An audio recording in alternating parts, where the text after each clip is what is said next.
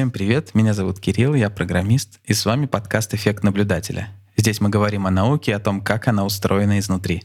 Привет, привет, это математик Андрей. Сегодня у нас снова рубрика «Предметный указатель», где мы выбираем какое-нибудь слово, термин и приносим свои маленькие кусочки, что-нибудь рассказать, что-нибудь обсудить, что так или иначе связано с выбранным словом. Всем привет, я Илья, нейробиолог. Сегодня наш выбор пал на слово «выбор». И в рамках этой категории Андрей расскажет про мальчиков и девочек, Кирилл расскажет про тайные уравнения и открытия, которые хранят в секрете, а я порассуждаю, почему дети и родители едят одной ложкой. Андрей начнет с рассказа первой истории. Э, вот у нас уже вышло три выпуска в рамках рубрики «Предметный указатель». Я в двух случаях из трех рассказывал про птичек. В команде я рассказывал про кристаллизацию пингвинов, потом я про чириканье рассказывал в музыке. Вот в рандоме, правда, вышло не про птичек, но это была случайность, так сказать. Вот сегодня я несколько возвращаюсь к теме, но все-таки не только про птичек. Начну с некоторой предыстории. Когда Илья защищал диссертацию, то я как хороший брат пришел, и после защиты я беседовал с разными его коллегами. Ну и чего математик может спросить у биологов? Ну, что-нибудь, возможно, вот такое или, возможно, вот такое. И я спросил, может ли такое быть, чтобы самки какого-нибудь пола контролировали пол потомства. Я это обосновал вопрос так вот есть у нас, например, крокодилы или черепахи, у которых пол потомства определяется тем, в какой температуре э, развивались яйца. А с другой стороны, у нас есть э, осы, муравьи, у которых тоже есть контроль пола потомства за счет того, что они гаплодиплоидные, и поэтому просто они решают, какие яйца оплодотворять, а какие не оплодотворять. Так они могут контролировать соотношение полов в популяции. Значит, я задал такой вопрос широкой публике. А может ли такое быть у каких-то более сложных видов, где нет такого вот очевидного механизма?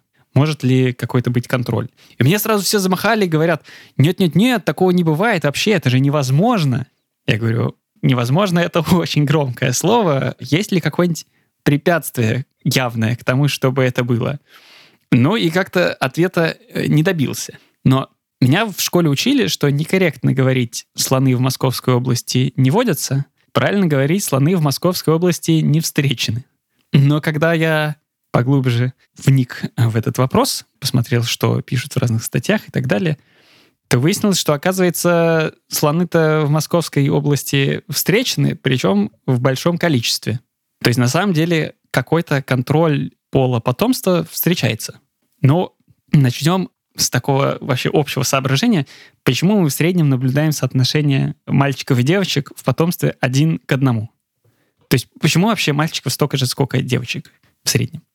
Классическое соображение, которое это объясняет, это так называемый принцип Фишера, который говорит вот что. Если у вас нет никаких особенных условий, то эволюционная стабильная стратегия будет рожать одинаково мальчиков и девочек, сыновей и дочерей по следующей причине – если вдруг в популяции много самок и мало самцов, то самцом быть выгодно, потому что у тебя доступ к гораздо большему количеству возможных партнеров для спаривания. А у самок в такой ситуации, наоборот, конкуренция за самцов.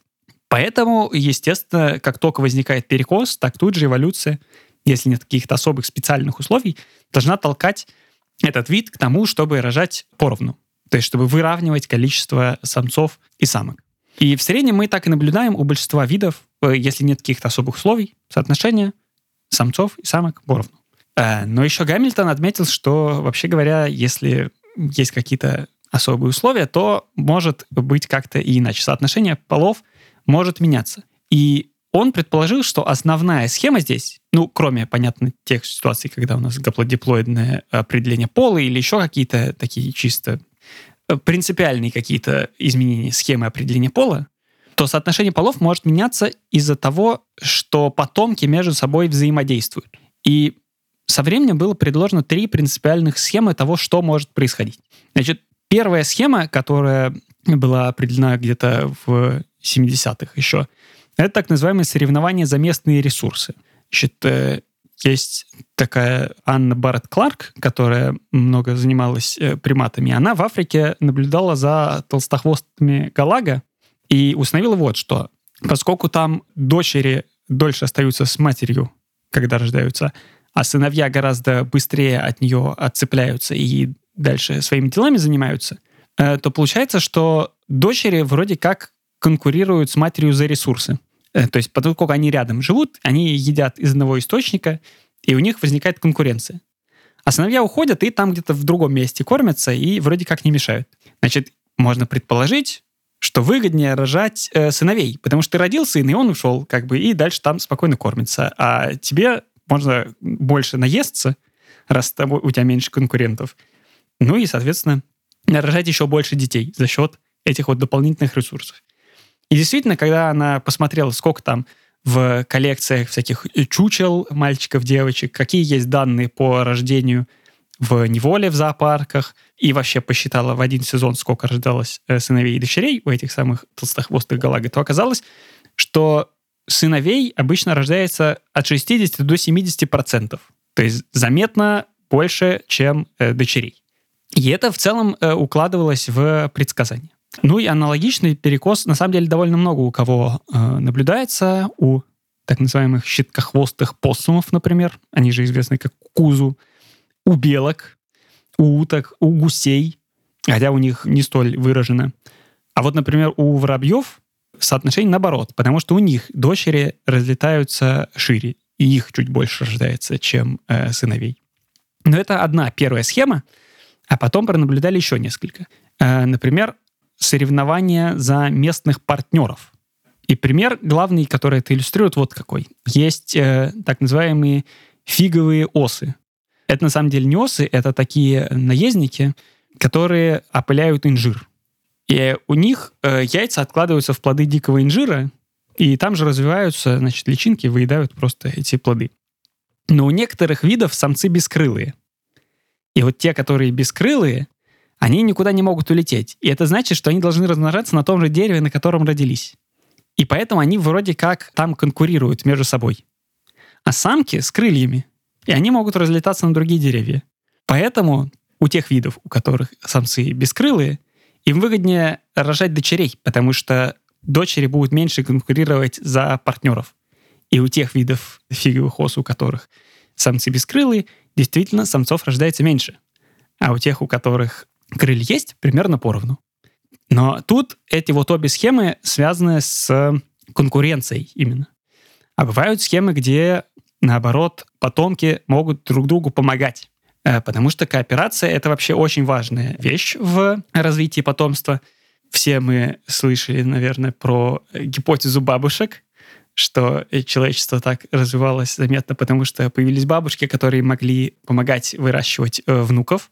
Ну и вообще э, кооперативное выращивание — это довольно распространенная схема. Я могу подтвердить, что это помогает несколько выживать. Э, вот-вот. Да, и это не специфично для людей. У многих видов, часто особенно у птиц, наблюдается вот что.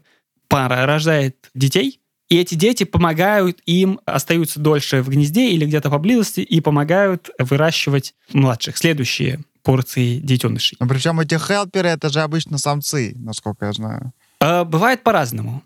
Да, обычно это какой-то один пол, более вовлечен в то, чтобы помогать при кооперативном выращивании. Э, но не обязательно они прям непосредственно помогают, они могут просто помогать косвенно, например, защищая ту же территорию. То есть они как-то в целом выбирают какую-то территорию и на ней как-то э, сидят. Да, вот пример, опять же, еще один с птицами, где этот эффект может давать экстремальный перекос. Это наблюдалось у сейшельской камышовки. Это такая маленькая симпатичная птица. Значит, в 97 году посмотрели, как у них это дело происходит. И выяснилось, что если потомство э, не помогает, и семья живет на невыгодном участке, то есть который не очень хороший, то у них рождается 77% сыновей. А если они живут на выгодном участке, то у них сыновей всего 13% рождается. То есть разница колоссальная. При этом, если взять семью камышовок этих сейшельских и с низкокачественного участка переместить на высококачественный участок, то они тут же переключаются с рождения сыновей на рождение дочерей. Но это эффект э, низкокачественного участка. А если они, наоборот, живут на высококачественном участке, то тогда соотношение полов у потомства зависит действительно от помощи. Потому что если поддержки нет или всего один помощник из э, своих собственных потомков, то в основном выращивают дочерей. А если вдруг помощников уже два или больше, то есть достаточно, то можно тогда переключиться на рождение сыновей, которые дальше будут разлетаться и так больше распространяться. Вот это три основные схемы, которые э, есть. Их дальше уточняют разным образом, но вот в общих чертах так. И можно разные очень странные примеры к этому приводить. Э, вот мне особенно понравился такой. Значит, есть такая птица, монарин-колокольчик. Э, она из медососовых, но конкретно это э, медом и выделениями растений обычно не питается, а ест всяких насекомых и главным образом листоблошек. А эти самые листобложки сидят на эвкалипте и пытаются из него соки высосать.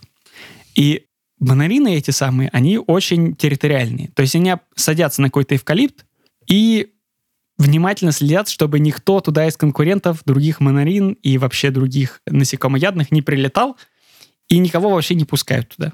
И только сами едят листоблошек, которые на этом дереве обитают.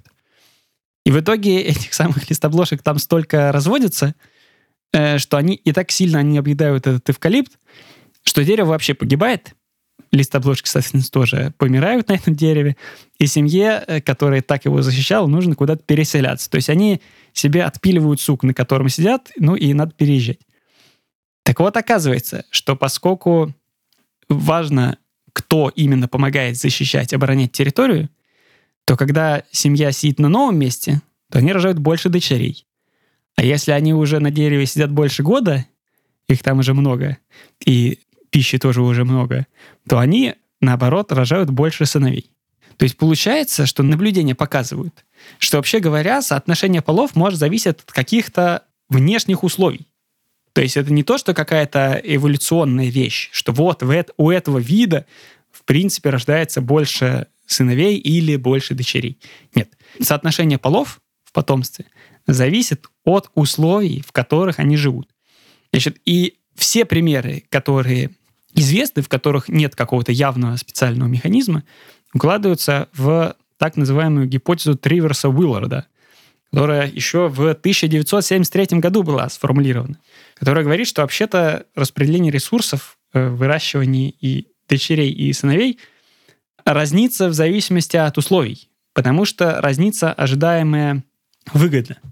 Значит, они это сформулировали после наблюдений за благородными оленями, у которых, если условия хорошие, то сыновей больше, а если условия не очень, то наоборот рождаются дочери. И это связано как тоже вот с разными формами э, конкуренции за ресурс.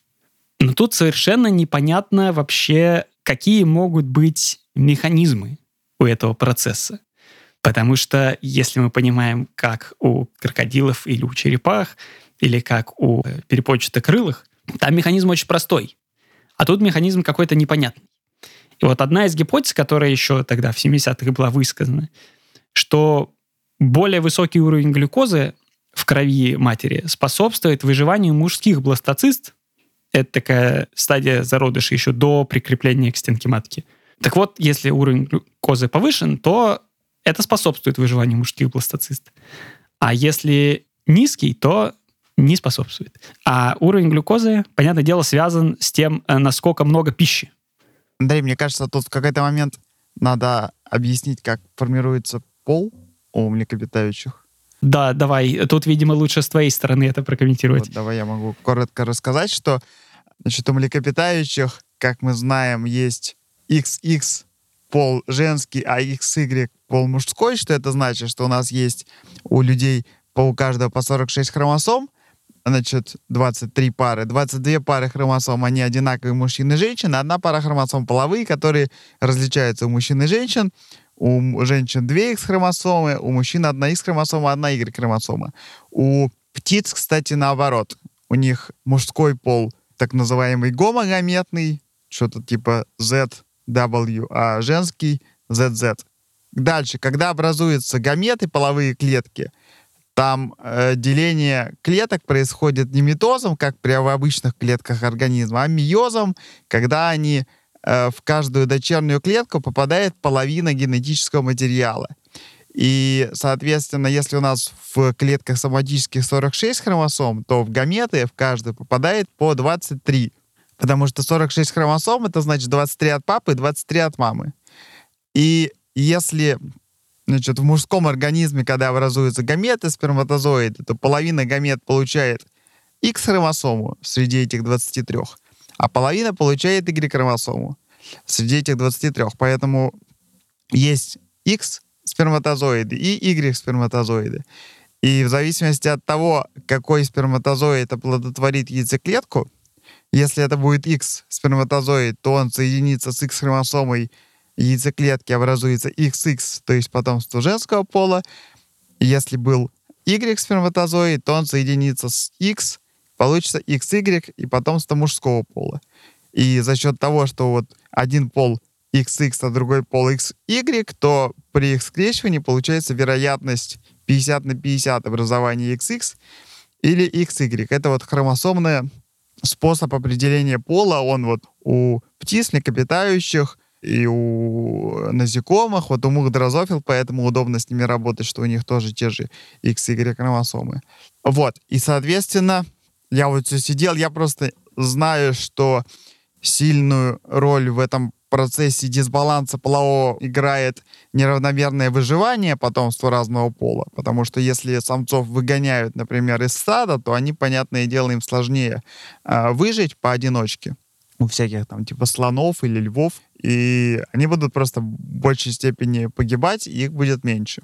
Вот, а я все слушаю рассказ Андрея, и у меня возникает вопрос, а как вообще это, как это может работать, если у нас вроде на генетическом уровне то есть есть сейчас какие-то там предположения, что, может быть, есть какое-то генетическое предопределение, ну, предрасположенность к рождению там сыновей и дочерей, но это, я так понимаю, пока очень все вилами по воде писано, и никаких конкретных четких данных в эту пользу нет. А вот то, что Андрей говорит, что плоды выживают неравномерно, это вот как раз очень логичная методика.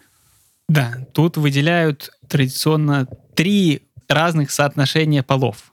Первое, первичное соотношение полов — это соотношение полов потомства при зачатии. Вторичное — при рождении.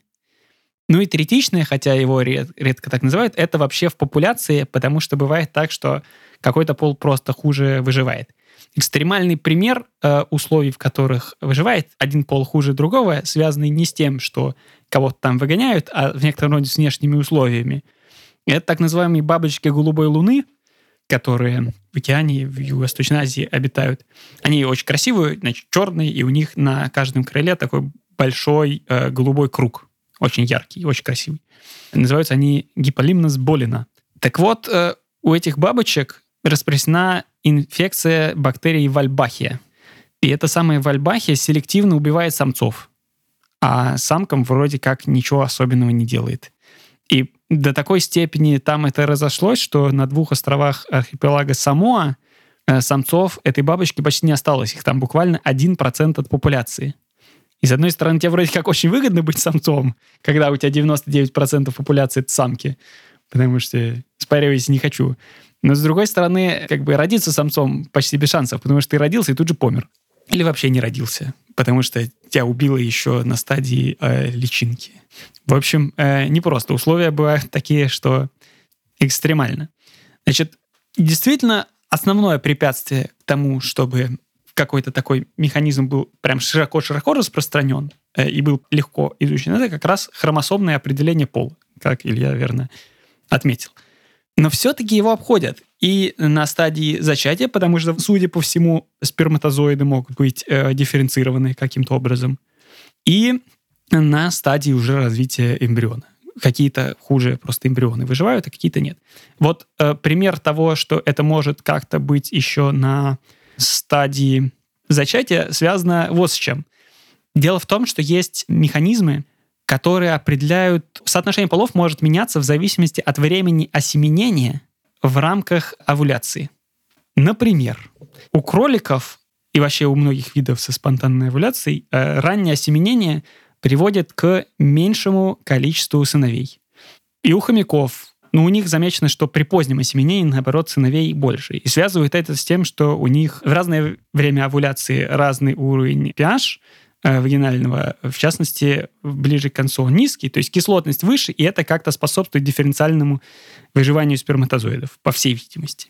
И такое же наблюдается у оленей и у овец. Да, раз уж мы тут заговорили про овец, то, что я говорил про то, что питание влияет на соотношение полов, это приносит практические следствия. Э, представьте, что у вас коровья ферма, и вы коров там держите, чтобы молоко получать. Но вы их, конечно, кормите получше, чтобы молока было побольше. А оказывается, что откормленные коровы рожают больше бычков, а у вас молочная ферма, и зачем вам столько бычков? Вам телки нужны, а они рожают вам э, быков. Что делать? Вот э, практическое следствие этих механизмов есть. И аналогично в рыбной промышленности тоже очень там пытаются повлиять на соотношение полов, э, чтобы икру добывать и вообще. Я, кстати, у себя в телеграм-канале когда-то в прошлом году писал, что была новость, как ученые с помощью CRISPR генно модифицировали мышей таким образом, чтобы они давали потомство только одного пола, только самцов или только самок, что может быть актуально для научных исследований, когда вы изучаете, допустим, рак молочной железы, вам нужны только самки, а если вы изучаете рак простаты, вам нужны только самцы. И вот в прошлом году вроде получилось, то есть есть какие-то генетические факторы, которые определяют пол, ну или так или иначе влияют на, на баланс. И вот ученые смогли там что-то подкрутить, чтобы рождались только самки или только сыновья. Они там, правда, в обсуждении говорят, что, возможно, это не сложно сравнивать с обычным потомством, потому что сам факт присутствия плодов разного пола в утробе материнской, он может влиять на развитие там, братьев-сестер. То есть беременность из одних сыновей это не то же самое, что беременность из смеси сыновей и дочерей. Короче, там много всяких интересных эмбриологических штук, но это действительно практически довольно важная тоже задача. И указывают, что у мышей даже зависит не только от э, того вообще состава потомства, но от положения в утробе. То есть если дочь в утробе находилась между двумя сыновьями, то она будет более маскулинизированная, более такая доминирующая, и в итоге будет рожать больше сыновей. А дочери, которые выношены без соседей самцов, э, будут, наоборот, склонны рожать больше дочерей. И это во многом указывает, что там какие-то гормональные вещи точно влияют на э, состав потомства. И много разных в связи с этим было экспериментов. Например, во-первых, э, стресс влияет, потому что, например, у хомяков низкоранговые самки, если при спарении рядом находятся высокоранговые, то потомство меньше по количеству и будет иметь меньшую долю сыновей. Но при этом, если им э, дексаметазон или прогестерон ввести, э, то эффект снимается.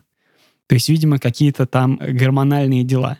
И на птицах то же самое проверяли. Например, у японских перепелов если повышен уровень кортикостерона, и его можно, понятное дело, искусственно повысить, то это вызывает рождение большего числа э, дочерей. Кстати, примечание. Японский перепел также называется немым перепелом, но непонятно, почему он немой, хотя у него наблюдается аж 28 разных позывок. Название загадочное. По поводу беременности, кстати, я тут уж не могу удержаться и не встрять. Я все-таки кандидатскую диссертацию защитил по пренатальному стрессу. И действительно, там на, на мышах и крысах известно, что стресс матери во время беременности, он феминизирует потомство мужского пола. То есть потомские самцы, они становятся более похожи по там, физиологическим, поведенческим показателям на самок.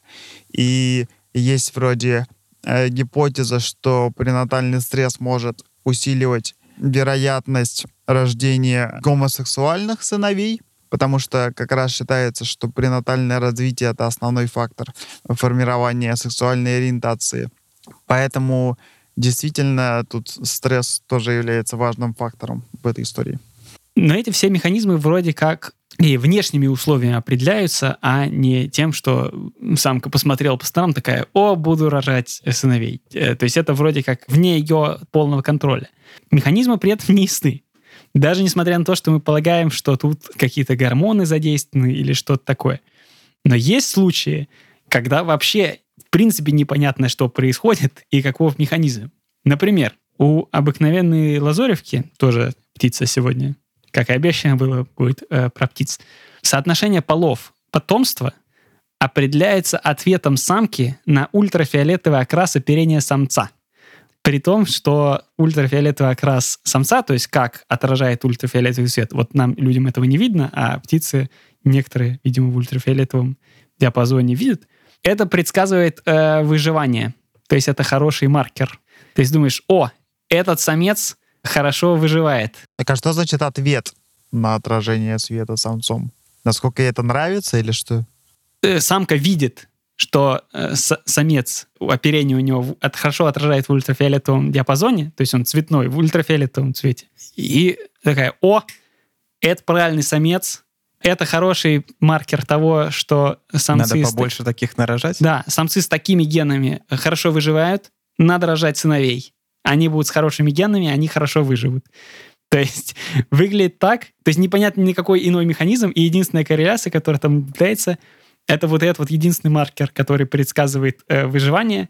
И, судя по всему, э, самки на него именно реагируют, потому что буквально его закрашивали так, чтобы он не отражал. То есть э, каким-то слоем, который поглощает ультрафиолет, он не отражал. Самец тот же, соотношение полов у детенышей менялось. То есть выглядит действительно, как будто это у самки что-то в голове щелкает, она такая, о, делаем сыновей. Как так? Непонятно. Но вкладывается в классическую теорию привлекательных сыновей, которая говорит, что наилучший вообще выбор для самки — это такой самец, сыновья которого получат наибольший репродуктивный успех. Короче, оказалось, что этот простой вопрос ведет в настоящую кроличью нору, где куча разных примеров, куча разных механизмов, но ничего не понятно. Остается наблюдать. Да, это, конечно, прикольно, потому что я, как я сказал, этой темой тоже много интересовался в связи сам со своей диссертацией, и сейчас я половыми всякими различными в контексте психического здоровья много интересуюсь, но я вот как-то про механизмы тоже не сильно знал, но, как выясняется, там и не сильно много чего понятно. Кирилл, теперь твоя история. У Андрея был, можно сказать, не описание какого-то, не было какого-то объяснения, слова «выбор», термин или как-то связанного. Это был достаточно конкретный выбор. Мальчик или девочка. И у меня тоже в целом э, я хотел рассказать вам про несколько конкретных выборов и, и обсудить, что вы делали в подобных ситуациях. В общем, у меня есть подготовленная история. Я лелею мечту рассказать ее как-то сторителлингом. Красиво, но сейчас по верхам, потому что она довольно забавная. И мне кажется, надо рассказывать ее в школе. Вот когда вам говорят, смотрите, кубическое уравнение. Это уныние и тлен. А там на самом деле просто страсти. Там Ромео и Джульетта практически. Значит, что, что происходило? В средние века была весьма забавная ситуация, что математики, они боролись друг с другом за место под солнцем. А устраивались прям такие математические дуэли, можно сказать, баталии. Один другому высылал там список вопросов. Не знаю, вот тебе 10 задачек, другой ему в ответ. А кто не молодец, тот не получил работу. В общем, нужно было быть не просто математиком, а прозорливым, хорошим, умным и умеющим решать задачки. И одной из такой нерешенных задачек было кубическое уравнение. Его уже давно пытались решить. Многие цивилизации на самом деле пытались. Квадратное уравнение, в общем-то, что там, хо, все уже решили. А с кубическим все никак не получалось. И вот один парень, Антонио Фьор, он решил кубическое уравнение. Но э, не совсем полное, то есть, напомним, кубическое уравнение — это ax в кубе плюс bx в квадрате плюс cx вот такое у нас уравнение есть, но оно какое-то сложное. Но если убрать элемент с э, x квадрат, то есть получится ax в кубе плюс cx плюс d, такое редуцированное кубическое уравнение, его можно решить. достаточно забавно, я, может быть, скину видео Вертазиума, где он рассказывает про эту ситуацию. Э, это решение, оно в каком смысле очень геометричное. То есть мы представляем прям реально кубики, как пытаемся вот эти объемы сложить и из этого сделать какой-то вывод. Такой алгоритм, чтобы вот решить эту задачку. И прикол в том, что Антонио Фьор это все узнал, он поэтому никому не рассказывает. Просто посылаешь своему сопернику кучу редуцированных кубических уравнений, он их, дурачок, не решает, и все. Ты молодец, ты на коне. И так он довольно долго это держал, и в какой-то момент уже там на смертном одре рассказал это своему ученику. Ученик был не семи пядей во лбу, но когда ты знаешь, как решать редуцированное кубическое уравнение, ты уже не просто математик. И, собственно, он точно то же самое продолжил, да, там э, высылать, значит, эти уравнения другим. В частности, выслал некому Никола Фонтана Тарталья. Он тоже выслал ему кучу редуцированных кубических уравнений, а Тарталья не будет дураком. Решила, что я придумаю тоже способ, ну, похожий на то, что у Антонио Фьора, ну, как бы свой. И тоже никому не рассказывал. Это, собственно говоря, тот выбор, который я хотел с вами обсудить. Я сейчас расскажу историю. И вот вы, как ученый, или просто как человек, узнаете что-то такое полезное, интересное, новое, э, что может быть полезно человечеству, может нет, но какая-то вроде значимая информация. И у вас в каком-то смысле встает выбор. Вы можете рассказать, а можете не рассказывать. И как-то э, выехать на этом, да, показать, что вы такой умный, а все не такие умные, как вы. Или, может быть, как-то получить денег с этого, потому что некоторые знания достаточно неплохо конвертируются в деньги. В общем, вопрос. Так вот, Никола Тарталья тоже никому ничего не рассказывал, но был другой математик, Джералама Кардано, который писал ему письма, говорит, слушай, ну расскажи, ну пожалуйста. И в какой-то момент Никола э, рассказал ему все, но прям вот с условиями, только ты никому, если ты записываешь, пожалуйста, шифруй, чтобы когда я помер, никто, чтобы одна собака не смогла решить эти уравнения. Вот тот ему рассказал, и Джерлама сидел э, и в какой-то момент понял, что он может с, с x квадратом, со всеми делами. И когда вам в школе рассказывают там несложная подстановочка делается. Вы делаете замену там переменной, тын-дынь, и у вас получается редуцированное кубическое уравнение. Вы его решаете, и потом, в общем, решаете изначальное кубическое уравнение. Вот, в школе вам рассказывают это унылый тлен, да, вам говорят, вот кубическое уравнение, вот сюда подставляете, а там прям действительно драма, там целая история. Так вот, Кардана научился решать. Но что делать теперь? Вроде классное классное достижение. Надо всем обязательно рассказать, но как-то ты обещал, да, не по-мужски как-то все, дал уже обещание, надо держать. И тут волю судеб он встретился с каким-то из потомков э, вот этого первого Антонио Фьора и увидел его дневники или что-то, какие-то записи. И решил, что, ну, как бы уже в публичный доступ текло, ладно, и опубликовал. А ему, собственно, было наплевать. Он был такой публичный деятель, у него были там лекции, там еще чего-то. Для него прям, ну, что там, на бухгалтера куда-то в богатую фирму, что вы. Ему было неважно держать это в секрете, поэтому он все и рассказал. Я почему про это тоже вспомнил, задумался. Сейчас достаточно популярен OpenAI, да, такая компания, все наверняка э, слышали про чат GPT. И изначально, если посмотреть, эта компания развивалась как такая публичная компания, которая делает что-то в сфере искусственного интеллекта, чтобы там человечество туды-сюды. И в какой-то момент они сказали, знаете, мы, пожалуй, не будем публиковать нашу полную модель, потому что мало ли что, там какие-нибудь мошенники, вот это, ой-ой-ой, мы публиковать не будем. Честно говоря, в этом смысле кажется, что это какая-то защита корпоративных интересов. Да, сейчас Microsoft их купил, и как бы э, тут понятно, куда коней запрягать. Тут э, явно какие-то деньги, хочется получить деньги, отбить инвестиции, все дела.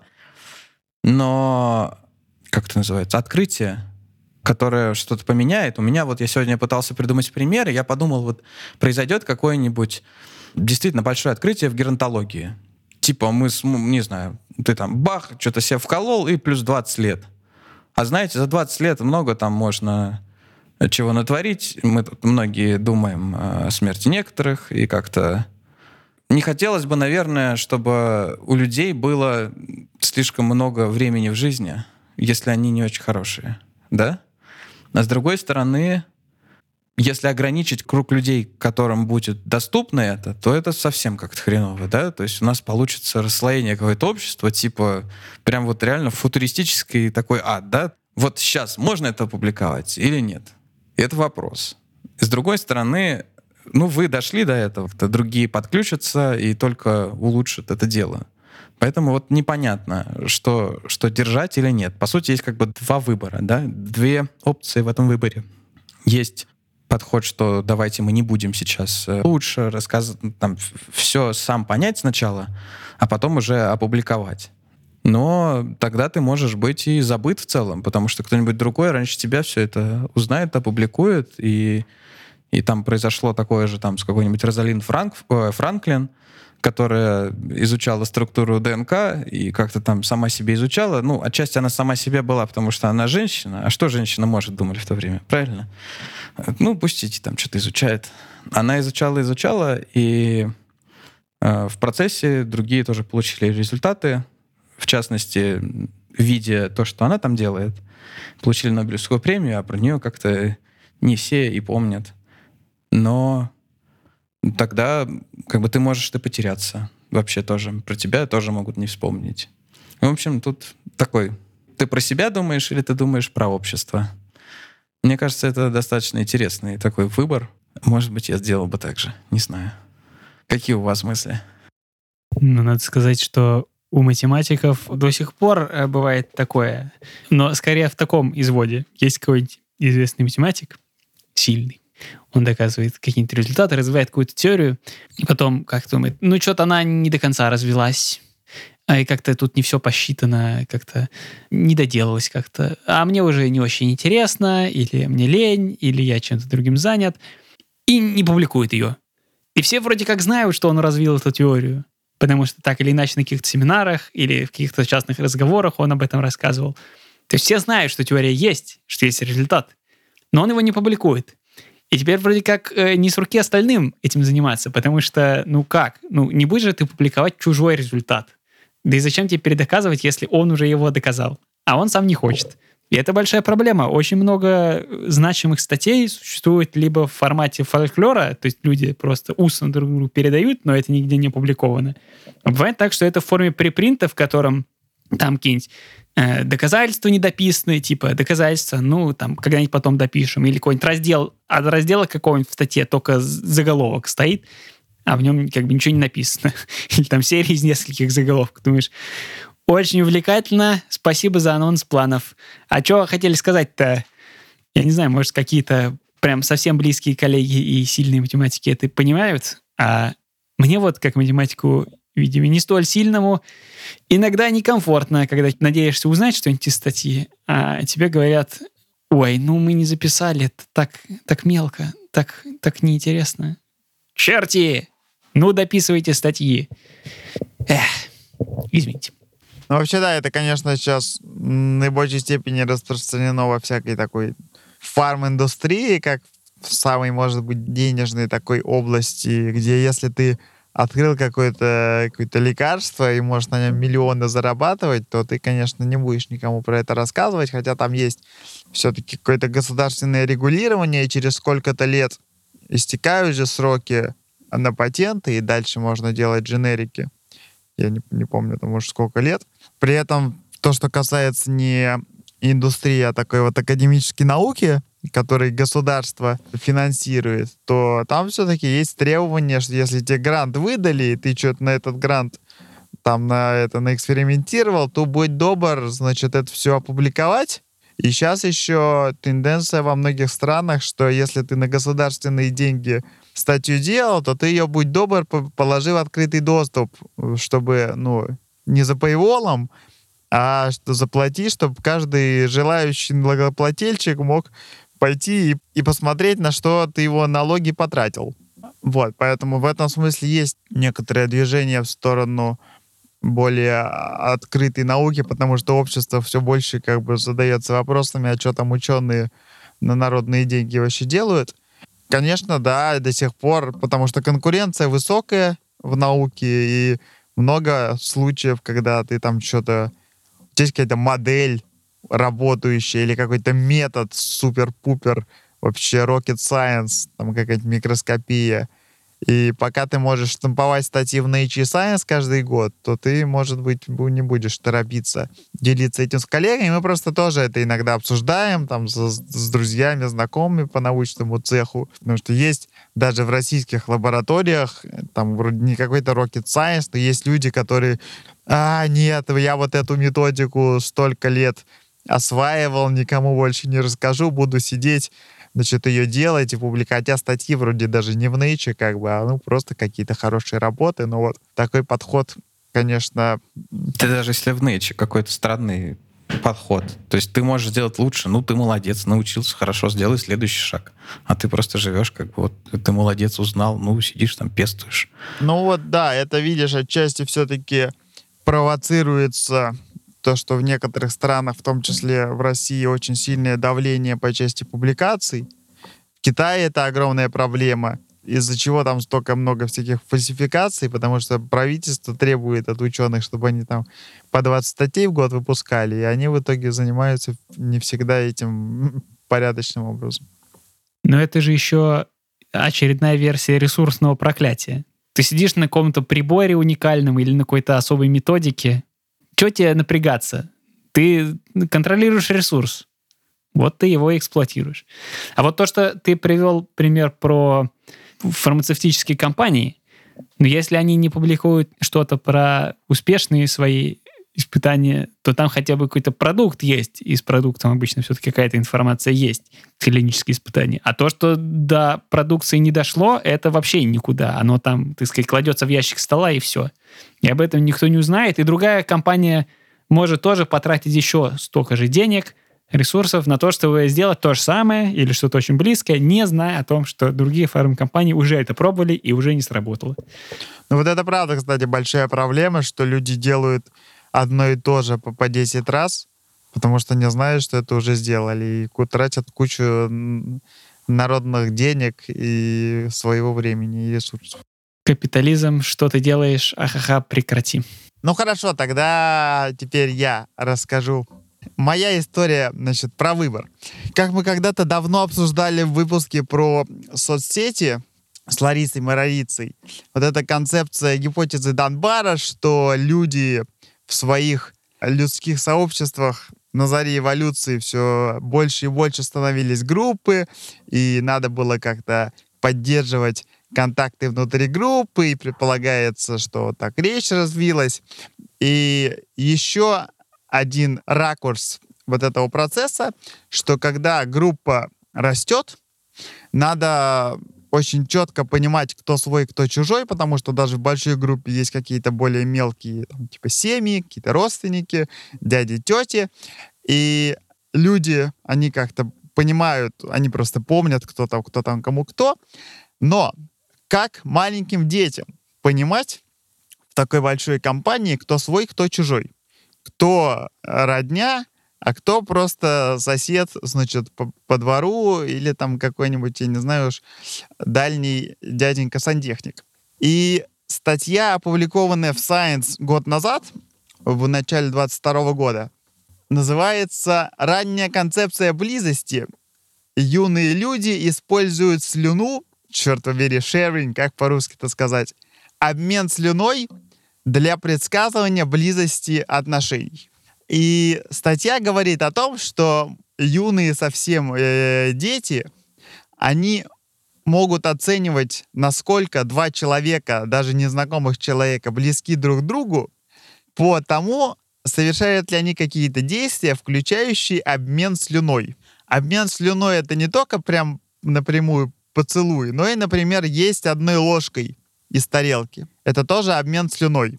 И мы интуитивно понимаем, что если вы можете есть э, с человеком одной ложкой, то ваши отношения прям близкие. То есть это скорее либо прям родственные отношения, либо это партнеры, ну то есть даже с, как, с друзьями вы только с какими-то супер близкими, может быть, будете есть одной ложкой.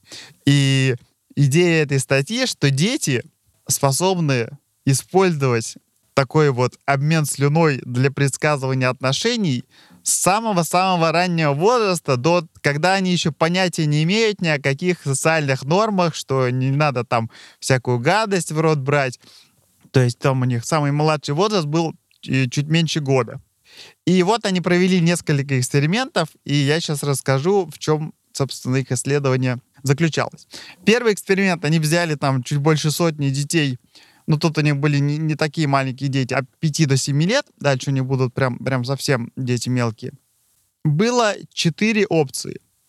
Была опция еда, которой можно поделиться, например, конфеты. Была еда, которой нельзя поделиться, и вы ее, ну, например, одна мороженка, которую вы вдвоем едите. И также игрушки. Игрушки, которые можно поделиться, у вас там гора машинок. И игрушки, которыми нельзя поделиться, а надо использовать в очереди, там на самокате кататься или мячиком одним играть. И вот они сравнили эти четыре группы, и оказалось, что э, еда, которая не делится, поделиться которой можно только с э, обменом слюной. Что вот такой обмен, его вероятность выше с семьей. То есть дать кусить мороженку папе, маме, вероятность выше, чем другу. А поделиться конфетами или поделиться игрушками, эта вероятность была одинаковая с семьей, и с друзьями. То есть вот это первый эксперимент, который показывает, что обмен слюной — это что-то такое супер, значит, близкое и супер семейное. Дальше в следующих экспериментах они уже использовали детей более юного возраста. Вот во втором эксперименте у них было 20. Ну вот в английском это хорошо разделяется babies и toddlers. То есть babies это вот до года, у них там 8-10 месяцев. А toddlers 16-18 месяцев, то есть, типа, там, год-полтора. По-русски они, я не знаю, ну, больше года это уже не младенцы, просто детьми их, видимо, называют. А, может, Кирилла есть какая-то более детальная терминология. Я свою Майя называю. Вот. И дальше они смотрели, эти дети смотрели э, видео на экране. И вот было, значит, два параллельных эксперимента. Один, я их буду называть младенцы и дети. Хотя дети это все, но слово тодлерс как-то по-русски не, не переводится, поэтому младенцы это меньше года, а дети больше года. Я знаю слово. Карапузы.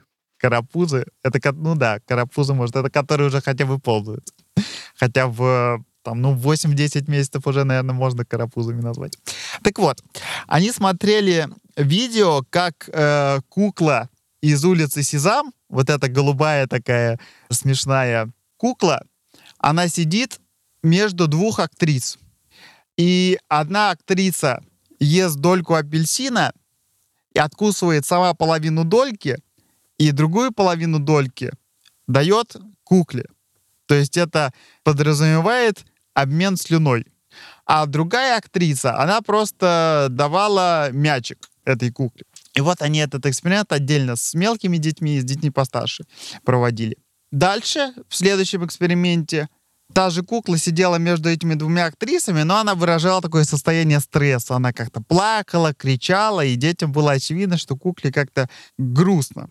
Это была та же кукла и те же актрисы, которые до этого ей давали либо э, дольку апельсина, либо мячик. То есть дети уже знали в суть взаимодействия этой куклы с двумя актрисами.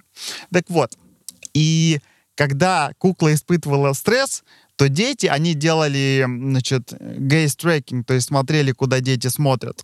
И дети значительно больше времени смотрели на ту актрису, которая до этого давала кукле апельсинку. А этот эксперимент был вдохновлен классическим экспериментом с обезьянами и мармозетками, что когда есть две юных обезьяны, если с одной обезьяной что-то случается, она там как-то плачет, или ее что-то с ними экспериментаторы делают неприятно, и вторая обезьяна понимает, что ее подруга или друг страдает, то обезьяна смотрит на маму этой э, страдающей обезьянки и как бы ожидает, что мама что-то сделает и как-то поможет своему отпрыску. То есть это свидетельство того, что это какая-то, она знает, что это какая-то близкая связь. И таким же образом дети больше времени смотрели на ту актрису, которая давала апельсинку, подразумевая, что связь этой актрисы с куклой, то есть это более такой значимый взрослый, который с большей вероятностью защитит эту куклу от стресса. Потому что раз он давал апельсинку, значит, это как бы с большей вероятностью мама куклы, чем та, которая просто мяч. Мячик может какая-нибудь тетя с улицы давать.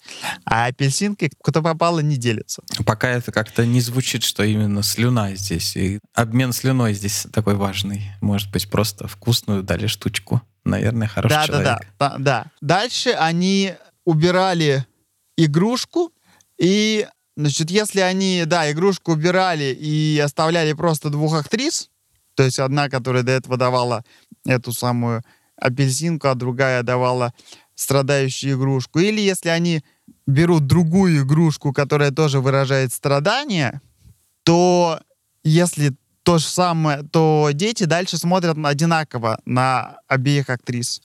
То есть, если даже сидит игрушка и страдает, и сидят две какие-то тети, то у ребенка нет понимания, что одна из этих актрис ближе к игрушке. То есть важно вот этот предыдущий как бы опыт, и именно конкретно, то есть не то, что одна, та, которая давала апельсинку, она какая-то хорошая, а та какая-то, которая давала мячик, она не такая хорошая. А важно именно то, что связь этих двух людей, ну или человек с игрушкой, она ближе. И более того, они там потом повторили это на большей выборке и с большим экономическим и этническим бэкграундом, то есть это такая какая-то универсальная штука в разных каких-то этносах, там, традициях и социальных группах, но при этом можно предположить, что это просто связь ближе, независимо от того, что происходит. Но если кукла говорила, типа, дайте мне мячик, то дети смотрели на ту актрису, которая до этого давала ей мячик. То есть они понимали, что это разные взаимодействия. Одна ее кормит, а другая дает мячик. А не то, что та, которая кормит, она на нее, короче, не надо всегда смотреть. Она, это именно суть в том, что она кормит. Итак, вот это первый такой эксперимент. Действительно, пока что еще не, не, не доказано, но вот предполагается, что это более все-таки тесная связь, раз при стрессе как-то на нее вся надежда. Дальше следующий эксперимент. Теперь уже наоборот, актриса одна, но она сидит между двух кукол.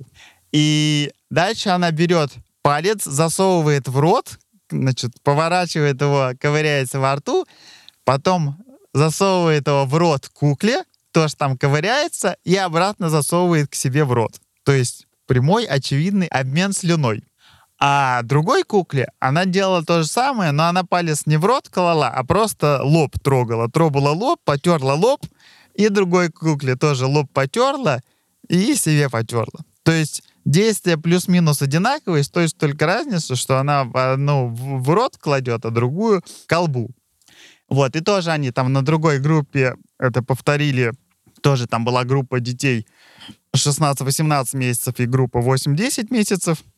И то же самое, когда актриса выражала какой-то стресс, там типа плакала или как-то грустила, то дети тоже смотрели на ту игрушку, с которой актриса обменивалась слюной, которой она палец в рот засовывала, а не то, который она клала на лоб. То есть дети тоже, если вот э, инвертировать эту ситуацию, и не актриса жалеет игрушку, а игрушка жалеет актрису, то тоже дети понимают, что та игрушка, с которой был обмен слюной, она какая-то более близкая, более тесная связь, и поэтому в ситуации стресса она какой-то более близкий, надежный источник поддержки. То есть вот это к твоему вопросу, что типа из в первом действительно апельсинка и э, мячик это не, там не только слюна, апельсинка вкусная. А тут прям если просто напрямую слюной обменяться, то это уже у детей какой-то вызывает сразу реакцию. И причем у малышей тоже, да? То есть у тех, кто еще в целом да, не очень да, отдупляет, суть, что суть, происходит. Да, да, да. Суть, суть как бы этого исследования, что они брали детей 8, 9, 10 месяцев, которым явно еще как бы ничего не говорили о том, что палец в рот не клади, потому что это, видимо, бесполезно в таком возрасте. Не то, что бесполезно, наоборот, это их основной метод познания мира в столь юном возрасте. И вот, дальше у них был четвертый эксперимент, уже не с детьми, а с родителями. Они взяли 130 родителей э, детей в возрасте где-то там от 8 до 19 месяцев, то есть от чуть меньше года до чуть меньше э, двух. И они заполняли какой-то опросник, и там была градация, насколько близки люди, типа там бабушки, дедушки, тети, дяди, друзья э, семьи. И родители оценивали, насколько вероятно вот с каждым человеком будут какие-то действия, сопровождающие обмен слюны. Типа, типа там поделиться мороженкой или одной ложкой поесть и все такое прочее. И тоже, даже у детей самого младшего возраста, у них там такой красивый корреляционный график получился, что если мы как-то ранжируем близость, то со снижением близости будет снижаться и вероятность обмена слюной. Но этот эксперимент, на мой взгляд, больше показывает, наверное, поведение взрослых, потому что ребенок сам в таком возрасте, он наверное, у него не так много возможностей влиять на процесс обмена. Честно говоря, я со своими детьми не то чтобы там ковыряю пальцем во рту, и потом, Майя, подойди сюда. Вот. И в экспериментах с детьми, и в каких-то наблюдениях с родителями оказывается, что действительно с самого раннего возраста дети могут использовать вероятность обмена слюной для того, чтобы оценивать, насколько человек близкий, насколько ему можно доверять, насколько это источник поддержки в какой-то стрессовой ситуации. И таким образом, ну вот в этом исследовании не было, но, наверное, наблюдение вот за взрослыми, за родителями, которые что-то такое делают, какие-то действия, сопровождаемые обменом слюной, это у детей формирует картину как бы социума окружающего, кто тут близкий более родственник, а кто какой-то более дальний. Но они вот в конце в обсуждении говорят, что близкие и дальние взаимоотношения, непонятно, это как бы какие-то качественные категории прямо, или просто плюса некоего континуума, что вероятность будет градуально как-то снижаться, или там прям будет какая-то границы. Еще один интересный вопрос, который они поднимают, что будет ли здесь играть роль пол человека, потому что с, они говорят, что вероятность взаимодействия с пожилыми женщинами больше, чем с пожилыми мужчинами, потому что бабушки и вообще какие-то такие добрые пожилые тетушки, которые вызывают больше доверия у детей, чем какие-то старые мужики. И, ну, то как бы роль матери и каких-то других женщин. То есть интересно посмотреть, насколько будут половые различия. И тоже они интересную такую упоминают штуку, что обмен слюной не всегда это что-то доверительное, потому что плеваться в людей — это такое древнее выражение агрессии, которое тоже... Сопро... Этот, этот обмен слюной не учитывается. Вот, да, но это совсем, совсем другое взаимодействие, хотя тоже с обменом слюной, и как оно в эту картину вписывается, пока не очень понятно, так что, может быть, будут у них исследования, где они будут плеваться. Посмотрим. Где актриса будет плеваться в игрушку из улицы Сезам. Да, интересно вообще, как дети воспринимают ситуацию, э, если папаша с корешами хлещет пиво из одной баклажки. Будут ли они считать, что это родные дяди? Или просто какие-то мужики? Не, ну, скорее всего, да. Если они будут видеть, что они... Потому что это похоже на те эксперименты, которые тут были что если пьют люди из одной бутылки, наверное, это свидетельствует об их близости, что это какие-то... Ну и в целом, в целом, как бы здесь вроде противоречия не ощущается. То есть кажется, что, ну, действительно так. Ну да. Ну, то есть э, если там с каким-нибудь другом мы вышли на барбекю, и там с одного шампура, не знаю, едим, я вполне себе могу это представить. А какой-нибудь дядя Вася придет, я с дядей Васей, наверное, не буду как-то ну да, вот как-то есть. с питьем пива все-таки каждый из своей емкости. А вот кальян курят, если, например, то как-то уже не так щепетильно. Ну, например, это... Да, хотя интересно, как это ну, в эволюции развилось. Если это в таком юном возрасте, значит, это явно было еще с каких-то незапамятных времен, когда люди жили в, там, в пещерах, и не очень понятно, какие действия на, на этом этапе эволюции вообще-то сопровождались обмены слюной, когда бутылок никаких не было, Просто они от одного куска мяса разве что от, от, отгрызали. Не, ну можно себе представить, что у вас большой кусок еды, вы делитесь, э, кушаете. То есть, наверное, сначала развилось, что не надо у какого-то незнакомого человека откусывать, а то можно отбросить коньки. И сформировалось вот такое как-то понимание, что у друзей можно и откусить. А потом уже у ребенка сформировалось, наверное. Или мама разжевывает ребенку пищу. Тоже, кстати, интересный, интересный вариант. Да, это команда, я не сказал, исследователей из, из Кембриджа, там из, из Гарварда, из MIT, из Центра изучения мозга, мозга, разума и машин. Я повешу ссылки, есть как бы кроме статьи еще в Science News маленькая заметка про это. И э, было в Science Podcast тоже маленький рассказ. Кому интересны какие-то детали, можно пойти и тоже почитать или послушать. А, на этом мы заканчиваем. Всем большое спасибо. Напомним, что вы можете смотреть нас еще и на YouTube. Можете включить себе перед сном или пока делаете уборку. А также мы есть на всех подкаст-платформах. И если вы слушаете нас там, тоже поставите нам лайк, напишите нам комментарий. Очень приятно э, читать ваши комментарии. На YouTube, кстати, там даже какие-то дискуссии возможны. Так что приходите. Также приходите к нам в телеграм-канал Observer Effect. Там э, тоже можно задать вопросы, предложить темы для следующих э, выпусков предметного указателя. Всем пока!